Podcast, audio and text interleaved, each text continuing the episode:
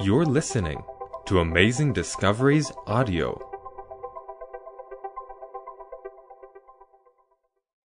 This is Preaching from the Grave, Episode 1, with Phodidas Ndame Mugabe.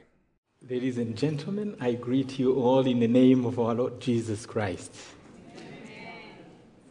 I'm so glad to be here this morning. It's my first time to be not in this country, but specifically in this area. It's my second time in this country. Uh, I used to hear about amazing discoveries, but the only person I knew was Veith because I followed his sermons and I want to tell him actually if he's seated around here and the whole team of amazing discoveries that uh, in the country where I come from, thousands and thousands of church members, even non Adventists, follow your sermons. Amen? Uh, the DVDs, there are young people who decided to duplicate and, and, and, and sell. No, no, no, and sometimes donate for free, sometimes sell at just the production cost, and, and they, go through the national television, they go through the other pub, uh, private television, and it is amazing. Praise the Lord. Amen. So, if you are here this morning and you've been supporting amazing discoveries, keep doing it. Amen. Because they are doing a great job. And I told you I didn't know that uh, it's such a big ministry. I just thought it was one person. And I thought he preached somewhere and then it was finished. So, God is great. Amen.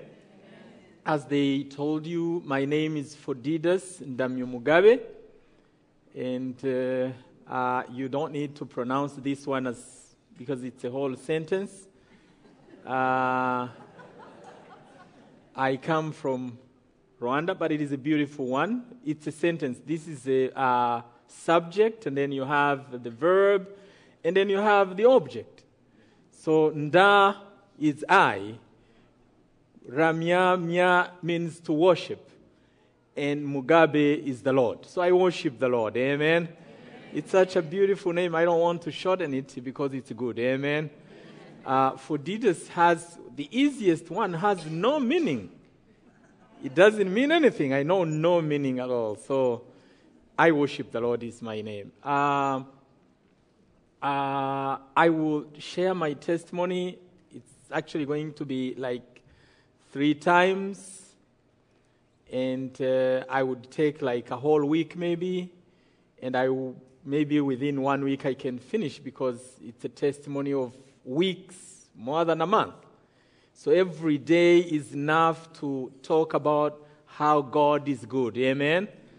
And for those of you who uh, will like, you may not, if you want to read the whole story, you can actually just get the book. I've brought enough books. You can get it with me. I'll be having the book and maybe they will tell you where you can find it.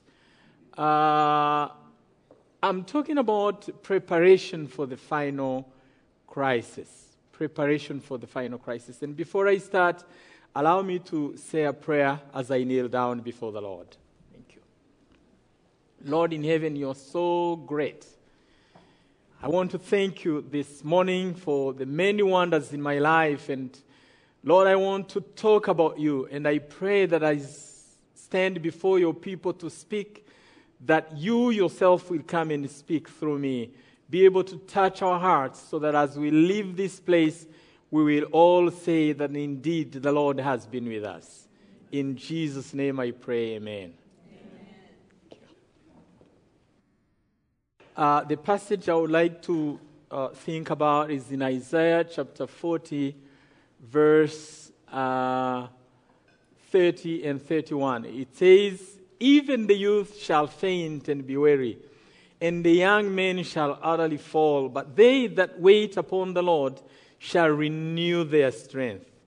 They shall mount up with wings as eagles, they shall run and not be weary, and they shall walk and not faint.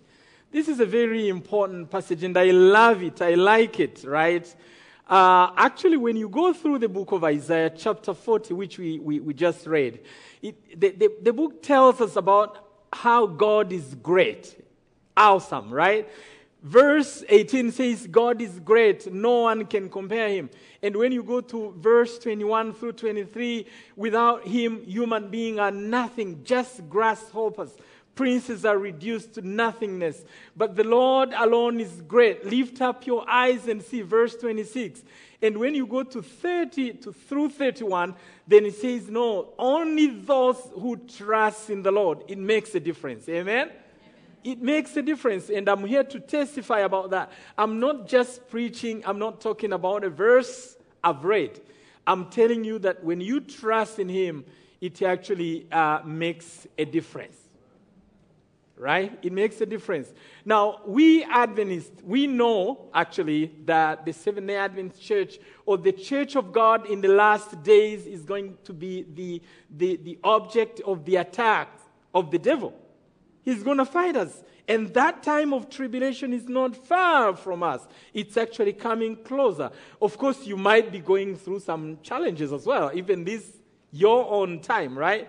But uh, the thing is, we know as a church, a time is coming when you and I will have to stand firm or succumb, just give up our faith. And how are we going to be able to stand firm?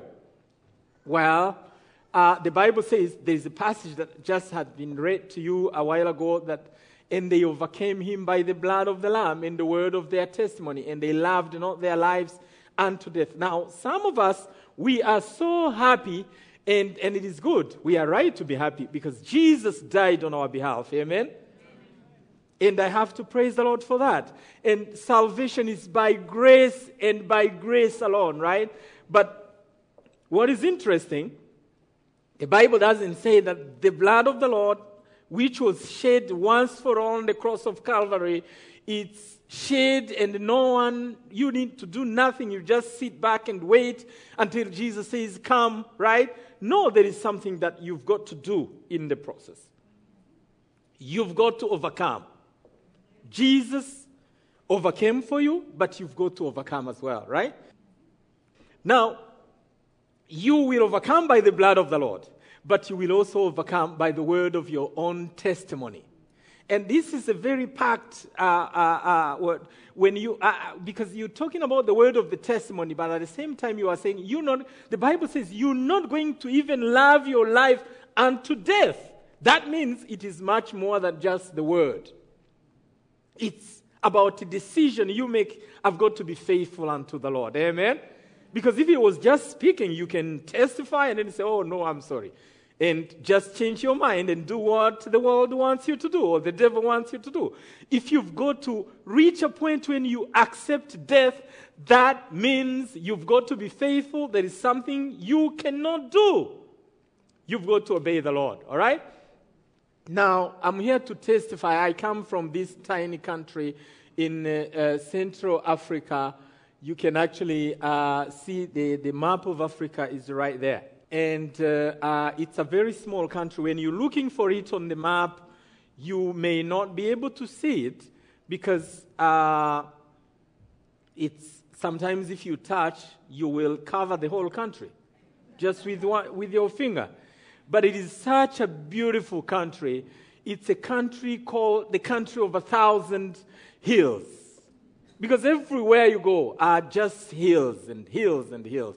There are mountains everywhere. You, you, you, you, you know, sometimes I've made a joke that if you run, especially downward, you don't manage to stop because if you stop, you will fall. So you better keep running because it's very steep, right? Uh, but it's so such beautiful hills actually and uh, uh, it is green everywhere. And I was born in this, uh, uh, close to this lake. It's called Lake Kivu. It's one of the most beautiful lakes in the world. You might need to go and uh, the, uh, to go and, and visit the country.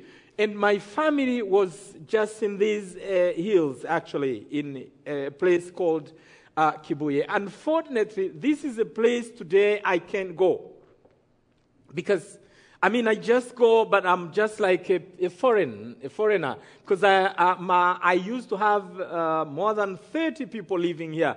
I mean, maybe even a hundred of them, including the whole family, and uh, uh, the cousins and, and, nieces and nephews. But all of them were killed. Uh, all of them who were in this place were killed, except one sister who happened to be outside uh, the country. She was in another neighboring country called uh, Congo, then Zaire. She's the only one who survived with her children. Everyone else in this place, everyone, literally everyone, was killed in these uh, mountains. Now, uh, what I noticed in this country, I was actually in Rwanda. I saw it when it started. What is amazing, 90 more than 95 of people in Rwanda are Christians. And Adventists, right now, Adventists are like uh, one out of 10 is an Adventist. Could you imagine? More than a million Adventists alone. And everybody else is uh, they are Pentecostals, they are Roman Catholics, they are and uh, Presbyterians. Unfortunately, all of them, when this time of trouble came, it was a time of trouble. Maybe for us, we should probably learn what happened in Rwanda as the Christians, and then we'll be able to actually say, look back at ourselves and say, are we faithful to God? Can we be able to stand if such a thing happens to us today? So just imagine in only this genocide memorial, you've got more than 250 people buried there. One, and uh, uh, in the whole country, you have more than a million people who were killed, and they weren't killed within five years. No, they were killed within a hundred days. And so there was like 10,000 people being killed every day. Imagine within such a tiny country, which you can just cover with your finger if you look at the map, and uh, um, more than 10,000 people being killed every day, every single day. They are being killed, they are being hunted by their neighbors and killed by who? By Christians. You know, interesting, somebody said, when everyone says he's a Christian, no, actually, there is no Christian. In countries such as yours, a country such as the United States of America, everybody say, almost everyone says, I'm a Christian. Maybe there is no Christian. Or there are very few Christians. So we should actually look at ourselves and, and think about what is happening. So, uh, Many abandoned their faith, but good enough. And I want to praise the Lord. And this is the reason why I'm right here today to tell you that there are few who actually managed to be faithful unto the Lord. Amen. Very few knew that Jesus was in control and they were not ready to give up their faith. And what was the difference? The difference was preparation. Preparation, amen. But the question we have are we prepared enough? Are we prepared enough when the time comes and you've got to stand on your own without looking at the entire group, the family of amazing discovery, or the church where you belong? No, where you just see yourself in such trying moment, will you be able to stand firm? Or maybe you are not, and sometimes we think we are. Now, let me tell you, there's no magic. Preparation, actually, it's about these three things, and I will talk about this in my testimonies. I have three testimonies. Uh, one is, uh, uh, I will talk about the Bible study a little bit, and I will talk about prayer, I will talk about service. Of course, it's a testimony. Don't expect me to have a Bible uh, study. And all these three, I consider them as eating when you study the Word of God seriously, and uh, this is what we are always, as Adventists, we are always, we have the quarterly, we have, you know, we have the Bible, we have all kinds of, we are requested to study the Word of God, and sometimes we take it for granted and we think things are going on well. No, if you don't study the Word of God, if you don't pray, if you don't serve God, in whatever capacity, in your way, wherever you are, yeah, then you're not actually getting prepared. I consider this as eating. Because when you don't eat, physically speaking, you are weak and you have no strength. And so, if these things are lacking, you are not actually as a Christian as you think you are. And by the way, sometimes you study the Word of God and you do all these things. And then you want to say, is, the, is there anything that is going on? am I being really helped? But yes, I believe you are. If you are doing it seriously, if you are studying the Word of God. You know, some, I heard a preacher from South Africa one day. I had invited him for a week of prayer, and uh, he talked about just eating. He said I was, he was 48 kilograms.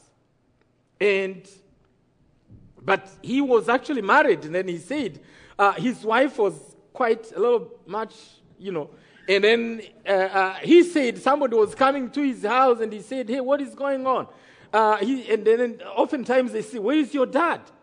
Because he was such a, a small fellow, right? So, where is your dad? And he said, No, I am the dad.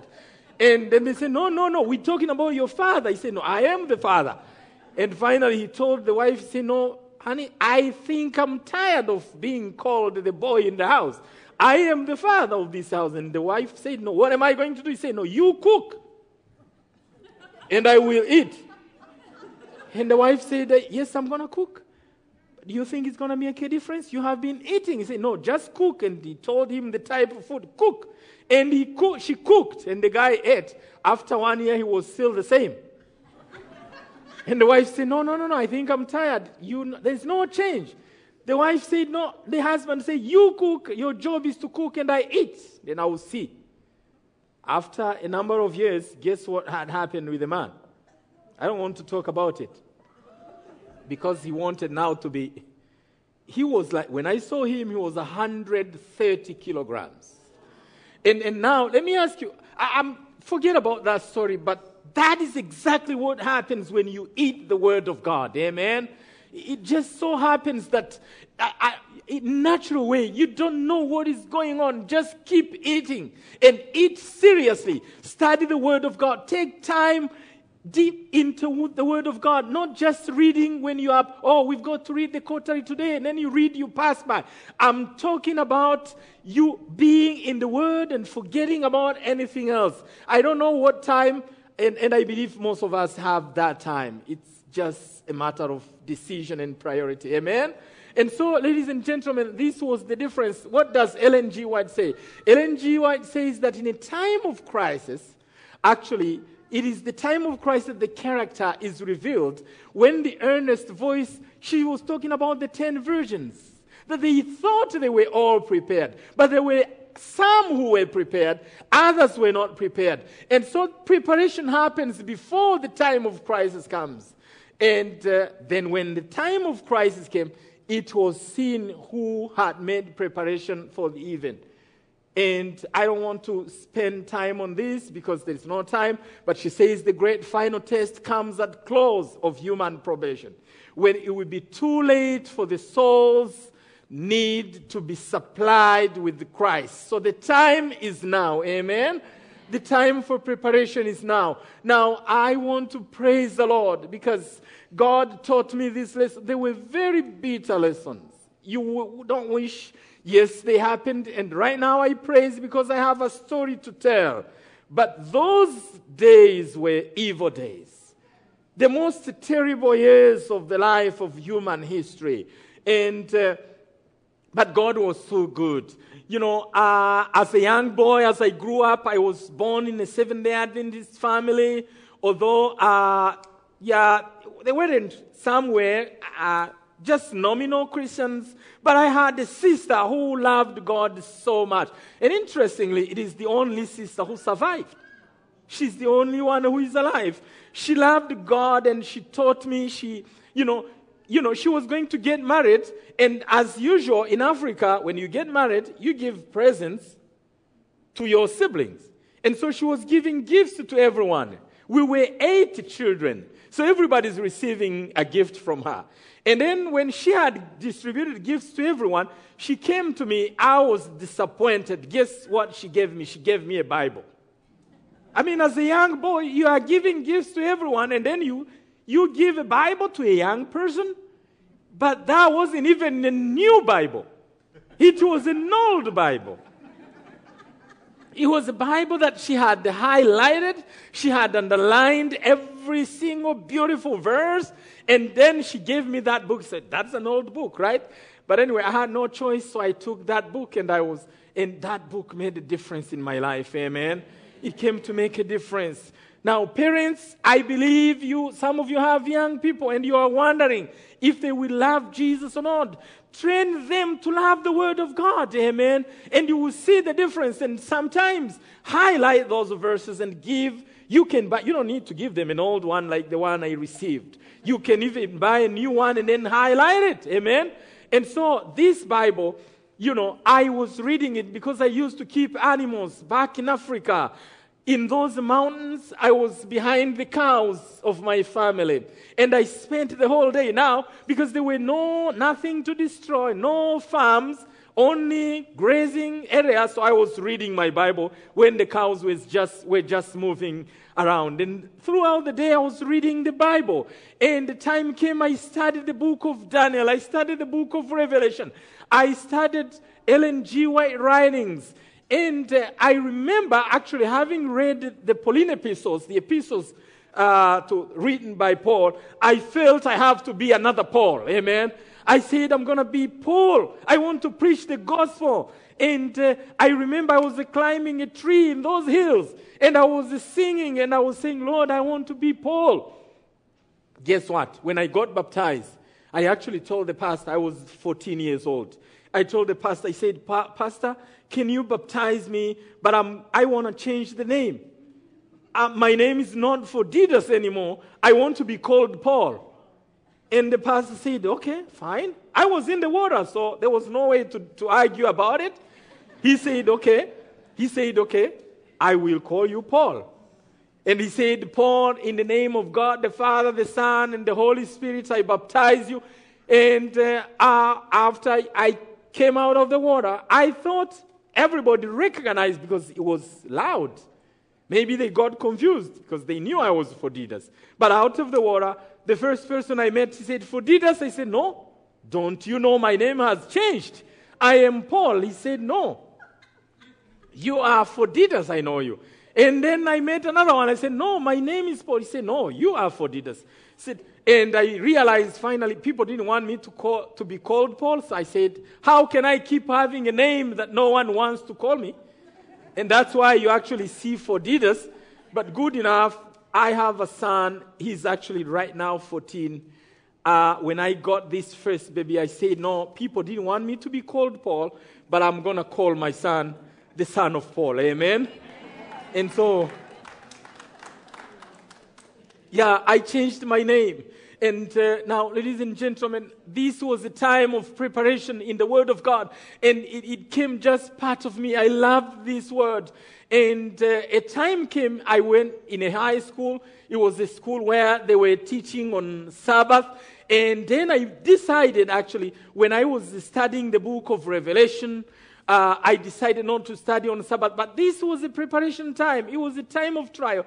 I was in a high school. It wasn't an easy thing because back in those countries, the, some of those poor countries, it's a place where you will not get a job if you have not gone to school.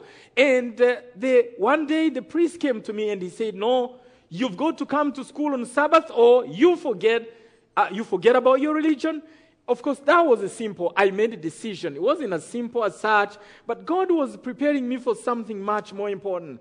I remember actually when I was going to write my final exam to get my diploma, my high school diploma, I said, no, no, no, no, no. Uh, uh, uh, I had no money because the war had started in Rwanda. They were already, uh, but it wasn't a genocide yet. There was a war between two armies and I could not go back to my country. And I remember, but that was just the initial stage when actually I was approached by my leader and he said, No, Phodidas, you've got to change your nationality. You are going to become uh, to lie that you are a Congolese because I was in a foreign country, so that you don't pay the money they want you to pay. Oh, so I'm going to become somebody else so that I don't pay the money. But I had read in the highlighted Bible that actually you should not say a lie. Amen? Yes, the Bible said that those who will be able to stand on the mountain, the sacred mountain, are those whose work is blameless, who do not, who do what is righteous, and who speak the truth with their hearts. Amen. And I said, No, how can this happen? I had also read the book of Revelation that those who will be able to sing a new song, the song that no one else will be able to sing, are those on whom no lie were found in the mouth. Amen. And so I said, No, I can't lie. I remember I said I will be, I will go back to the village and become just a farmer rather than actually uh, disobeying the commandment of God. But the most terrible time was actually coming ahead of me.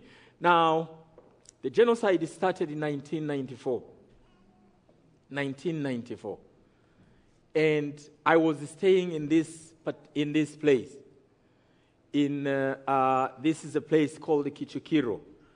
Now, uh, you've got a lot of people and uh, militiamen. Actually, it was like uh, on Wednesday evening, Tuesday evening, I spent the whole day praying. There was a group of young people who were scared for their lives because they anticipated something terrible to happen.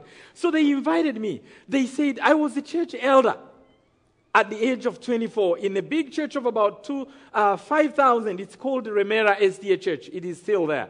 And uh, they they called me to come and strengthen them. I spent the whole day teaching them the word of God, reading the pr- spirit of prophecy and praying. And I encouraged, I say, no, even if we die, God is in control. The problem is not about our death today. The problem is about eternal death. And I remember Wednesday, I was invited by another group of businessmen. And I spent the whole day again praying with them and encouraging them because we sensed that something terrible was going to happen. Radios were circulating the rumors. They were telling, no, you've got these Tutsis, you've got to kill them. Interestingly, on that particular day, Wednesday, you know, God prepares you when something terrible is going to happen. That Wednesday evening, the plane of the president was shot down. And when they killed the president, they immediately, because obviously I don't know exactly what happened, but some people think that they, because the president was going to oppose the militiamen's plan to kill every Tutsi, so they decided to kill him before. And so, well, there could be so many other stories, but that's one of the versions. But uh, allow me to tell you, after they killed him, immediately the radios, national radios and television announced that we will kill all Tutsis in the country. And so they said everybody stays in the house where he is. And we were locked in such a small house. Now I had uh, three friends, two friends of mine, and our house helper, a boy who was working for us. And uh, it was a terrible situation because we heard some shootings everywhere in town. And guess what? Because around this mountainous, I could see the other, the other side of the, the city. This side, actually, you, uh, the next morning, I could see the whole family. They took uh, them out of the house, lined them in front of their houses, shot at everyone, and uh, it was happening from house to house, moving from house to house.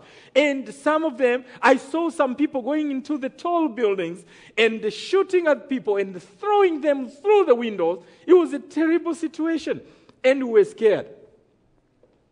I remember when actually the Sabbath came because I was an Adventist. And every Sabbath morning I used to teach uh, the doctrinal lesson. I was the one teaching, and I said, Lord, I'm not going to stop today because it's a terrible day. But no one could go to church because there were roadblocks everywhere. Every street corner, everywhere, every 100 meters, there was a roadblock. And you could not just pass, only killers had the right. You got to stay in the house. And I told my house help, I said, No, I'm not going to spend a day idly on Sabbath. Can you go around and invite neighbors to come and I'll be able to teach the word of God? Now, my house helper went, who was a Hutu because he was not scared. He invited people, they came to me, and I read the word of God. I remember actually telling them I was reading, I was reading uh, the book, The Great Controversy, where Ellen G. White talks about uh, Genesis chapter 20, 34, talking about the experience of Jacob, right?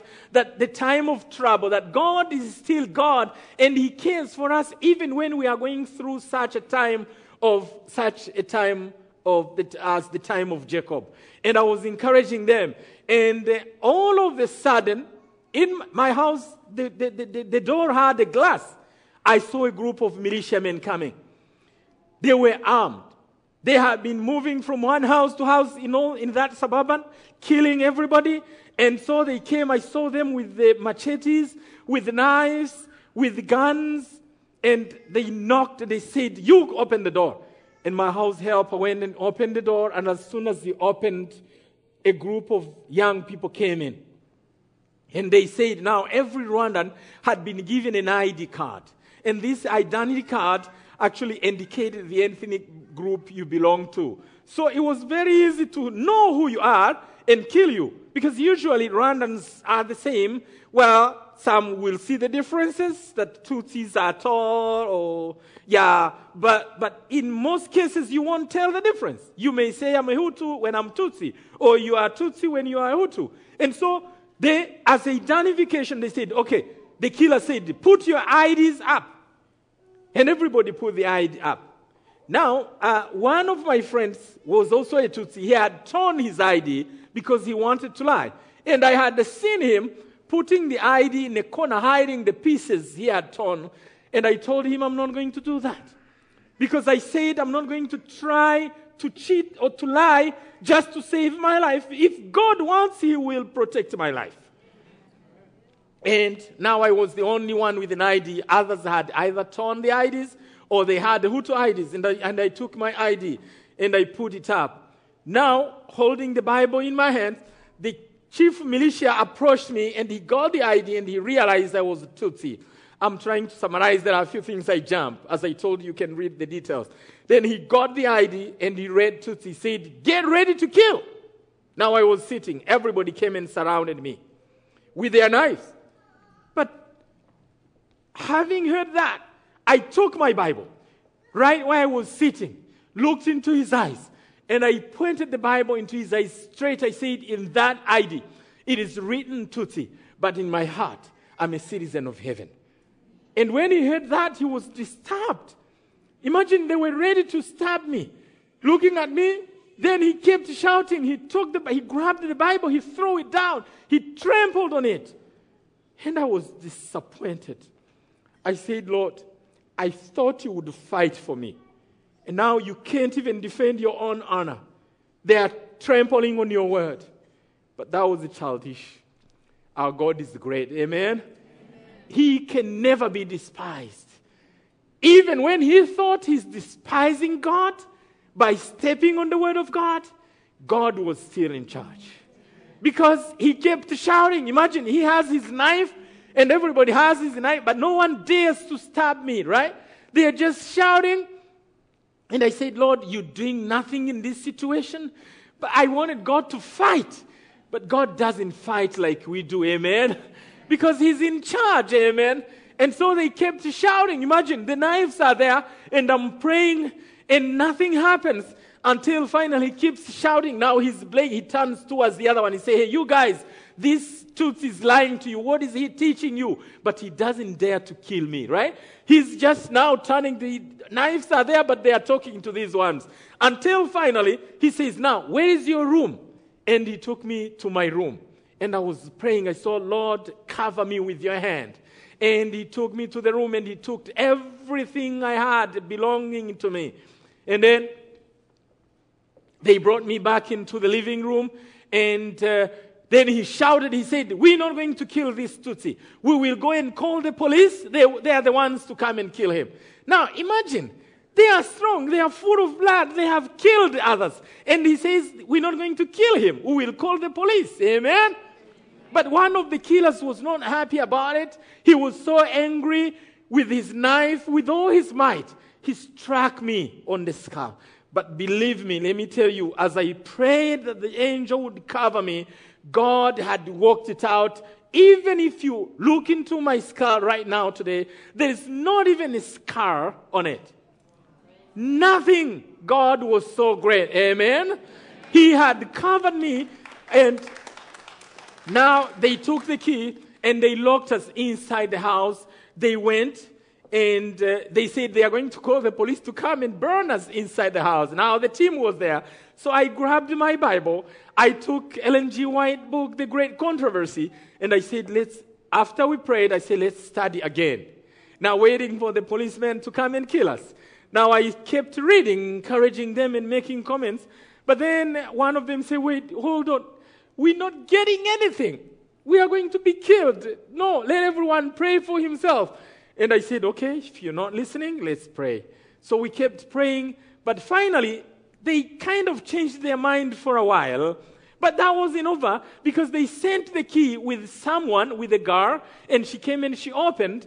And we thought actually we were now safe. And so we went out just to realize that actually I saw when I looked through the fence, I saw the chief militia coming with his gun as if he was ready to come and kill us. And I was scared. My house was surrounded by a fence, so I jumped from the other side. I was trying to escape. But guess what? Just to realize that the whole team had surrounded the house. And as soon as I reached them, they said, Hey, you lie down. And I lied down. And then the chief militia came. With his knife, he said, I'll cut your throat. And he lowered his sword. And I was lying down there. And as soon as the blade was about to cut my throat, guess what I did? Right where I was lying, in, uh, in the middle of them, I rose again my Bible, amen? And I pointed it into him. I said, Don't shed innocent blood.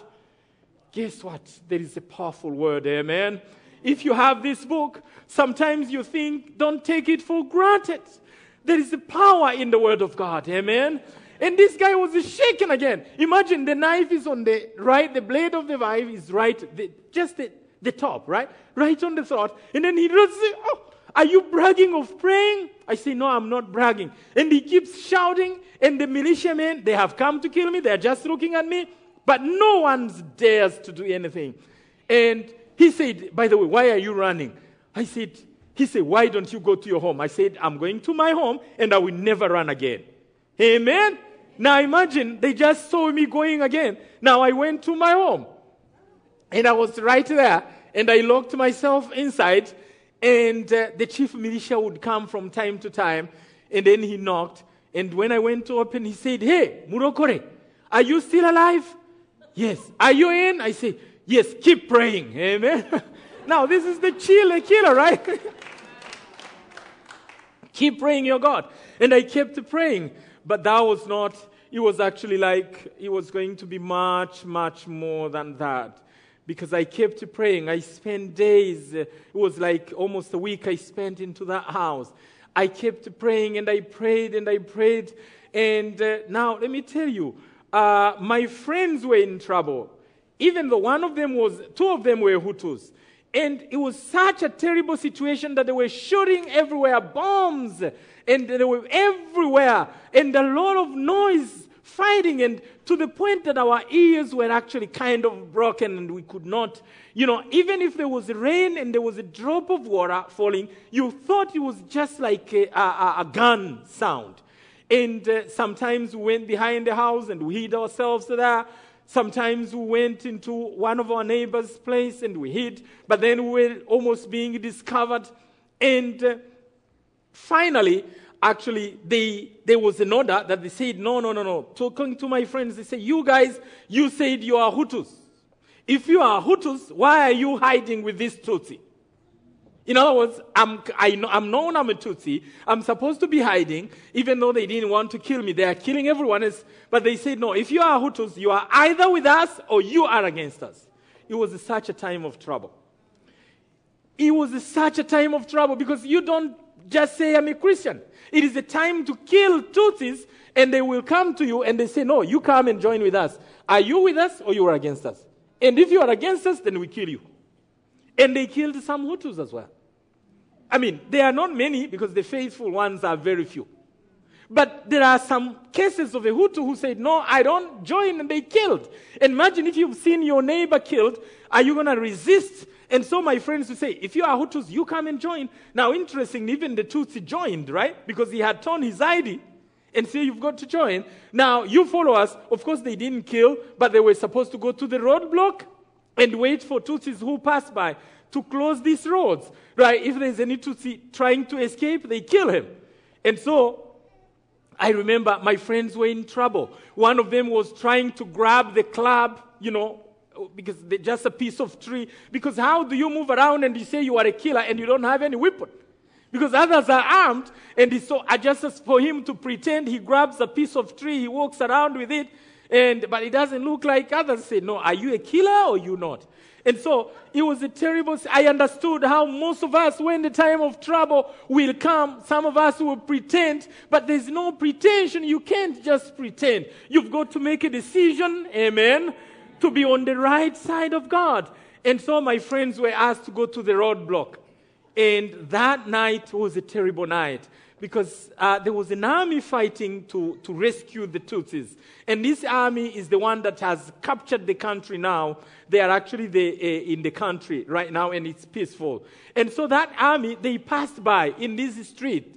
And when they saw them passing by with heavy weapons, these militiamen, uh, actually they hid. They tried to hide themselves. And when the army had passed by, one of the chief killers said, Hey, now we, why are we here? Because we were waiting for Tutsis, and these are Tutsis passing by. We are going to go back to our homes, and tomorrow morning we will kill every single Tutsi who had survived. Now, my fate was, now again, my, my life was in danger. They came back, and it was very late in the night, maybe around uh, 11. And when they came to me, they could not talk. I looked into their eyes. No one could ever talk to me. I said, What is going on? They found me praying, but no one could talk. I said, What is happening? One of my friends' name was Celestine. I said, Celestine, why are you not talking? And he could not talk. I approached the other, said, Why are you not talking? No, they were only kind of agonizing. It was a terrible situation because they knew we were in danger. And I approached one. I said, No, Celestine. He was my church member. Remember, I was a church elder. I said, You don't know me? I trust in the Lord. If there is anything dangerous that is happening, I believe God can rescue me. And if He doesn't, then I will die in Him. Why don't you tell me what is happening? And Celestine told me, he said, Phodidas, you know, there is no reason to hide you. You're going to die. So they said early in the morning, they will come and kill you. I said, Now, you think my life is in their hands? I believe my life is in God's hands. And if He wants me to live, I will certainly live. Ladies and gentlemen, there is a God in heaven. When everything else has failed, when your life seems to be a danger, there is a God who can still intervene if he wants, just like Shadrach, Meshach, and Abednego, if he wants, he can save your life. Amen. If it is God's will. Nothing can just happen to you. Your life is not in anyone's hands. And let me tell you, uh, you know, I told them, say, now let's just bring this matter to God. You know what? I used to have a professor of mine, and this professor, every time when I was doing my doctorate and I was very much, I didn't have the school fees, no money to pay, and I went to him very discouraged, and my friend, and then he saw me, he said, Phodidas, he asked me a question which I never forget in life. He said, Phodidas, I know you have problems, and there seems to be no solution. But he said, What do you do when you don't know what to do? And I said, Hey, come on. You're asking very, that's not a question. I have nothing to do, then I do nothing. And he said, No, when you have nothing to do, there is still something to do. Go on your knees, amen? When everything else has failed, there is still a God in heaven. And so I told my friends, let's go, to, let's kneel down and pray. And we knelt and we prayed. Now, we prayed one, no, no, not just around. You've prayed and I've prayed and finished. No, you pray and anyone just comes in and pray. And there's no order. You don't say you pray and then I, no, no, that's not what we did. You pray and then by the time you stop or before you stop, somebody else is praying. We were talking to God and we talked and talked and talked. Now, interestingly, one of us, of us was quiet. The other fellow, the other Tutsi, he was quiet. He couldn't say anything. And uh, I wondered, what is happening? I thought he was so much scared that he thought it was going to be terrible, so he didn't have the courage to pray. But around 2, 3 a.m., he opened his mouth. He said his first prayer. This is a prayer I will never forget in my life. Guess what? He said, Lord, many people are dying in this country. Thousands and thousands of people are being killed. But he said the Belgian government has sent for the citizens of Belgium to, to, to be rescued. The Americans are sending for the rescue of their citizens. The French government, French people are not dying in this country, they are being rescued. And he said, Lord, we believe we are your children. We belong to your government, and the Americans are not stronger than your government. Amen. And he said, You send us your holy angels to rescue our lives. And he said, There are food we don't eat in this country. There are schools we don't go to in this country. There are clothes we don't wear in this country. You send us angels to protect our lives. And believe me, God answered that prayer. Amen. Because we kept praying, and then the morning came, and we heard a lot of shooting. And then immediately somebody knocked at our door but it was the gate, the, the outside gate. And when we heard him knocking, he said, Open your door, open the door quickly, and I'll come and kill you. And uh, now I was sitting on the bed, I was uh, praying, and my friend was right with me, the guy who said that prayer. Now, for me, I was not even supposed to go and open because I knew in the first place I was the one who was wanted, right? And so my friend, but he was also scared. Now, uh, no, none of us had slept. The guy said, Open the door, I'm coming and kill you. I will burn you inside. And my friend is standing and he said, No, I'm, go- I'm coming, I'm coming. But he's not coming, I'm coming, I'm coming. And he said, I'm coming. And I was praying, but he's moving. So I'm coming, I'm coming. But he doesn't move. And then later on he said, I'm dressing up, I'm dressing up. But he was dressed up already. But he kept saying that for about 10 minutes. And the guy said, Open, open, I'll burn you inside. Now, guess what? I prayed. I said, Lord, can't you do something about this situation? And after that prayer, guess what happened? All of a sudden, I heard something like a big bang, like a bomb blast, and immediately there was a silence as if there is nothing at all. And then we wondered, and then he turned to me and said, What? Nothing. And then when he opened the window to see what was happening, the guy was not there. He had been wounded. He was shot and he ran for his life. And God had answered our prayers. Amen. We have such a wonderful God, ladies and gentlemen. There is a God in heaven who rescues his people. And something had happened terrible that he was wounded all over. Later on, we met him. And when we met him, he was so desperate. He could not walk properly he was dressed up in a skirt, even though he was a man, because, you know, all this part was, was wounded. And so God had rescued right at the time. He actually, when he was, according to the story, when he tried to jump, to climb and jump inside, that's when something uh, wounded him. And uh, I believe it is the angel of God who intervened at such a moment when we needed him the most. Amen. Just call God. Now, that was not the end. That was not, not the end. It was just the beginning, the beginning of a terrible time. One of my church members came to me, and when he came to my house, he had heard what had happened. And he said, I heard people came to kill you. Now he brought us something to eat. And I want to tell you, it wasn't an issue of Tutsis and Hutus. I've always said this.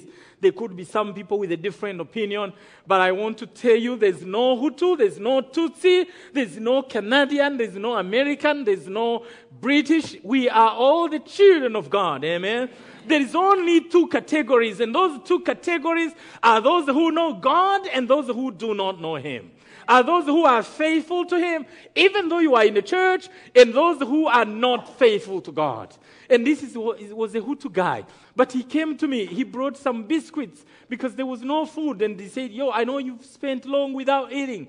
And he brought us some food for the first time we were eating something. Now, that was actually the beginning because he suggested it was just the beginning. He said, No, for leaders, I know it's terrible. We can't hide ourselves here. Why don't we try to run? And he suggested that we go to another province. But I told him, I said, Celestine, what am I going to do? I have this ID and it's Tutsi ID. I mean, his name was Vincent. Say, Vincent, how can I run? You have a Hutu ID, I have a Tutsi ID. How can I go? He said, You still have that ID? I said, Yes. Why don't you tear it and throw it? That's garbage. Because it betrays you, it doesn't help you. I told him, Say, Vincent, tearing this ID will be an attempt to lie and to tell people that I'm a Hutu, but I don't want to tell anything that is not true. I will be true even unto death. And if God wants me to live, I will live. And he said, If you have that faith, then let's go. Amen? and I remember we held each other's hand and we joined our hands together and we prayed. Once again, ladies and gentlemen, there is the power in the Word of God. After we prayed, we decided to move forward, but the way was far difficult, much more difficult. I will share with you the next part of the story when we come back. Let me assure you again uh, that there is a God in heaven, a God who works out a miracle, a God, and a God who saves us when we, uh, we stick unto him and hold unto him. If we are faithful unto him, he will be faithful unto us. Amen. If we just hold fast unto him, his hand and never release it, he's going to intervene in the right time. I want you to be to, right now to understand that this is a God who never abandons his promise. We are the ones who aban- abandon the promises of God. May God bless you this morning. May you give you the faith you need to be able to hold fast unto the hand of God. In Jesus' name, amen. Lord in heaven is so great. I kneel before your presence to just give you glory and honor for what you've done. It wasn't for me to live because there are thousands of others who died. It was for me to be here today at this hour in front of these people and be able to testify about your greatness and how when we decide to follow you, we are never confused. I want to praise you for what you did, and I want to pray that you will bless each and every individual. Help him, help them, help the women and the men and the young people in this congregation to be able to hold you and to decide to follow you wherever you live and just wait upon you, Father. May you bless us and bless us through the, the, the rest of the testimony. In Jesus' name I pray, amen. If this episode impacted you, please share it with others. Amazing Discoveries is a donor supported ministry. To help us keep producing content like this, visit amazingdiscoveries.org. And, as always, you can find the visual presentation of this episode on ADTV Watch.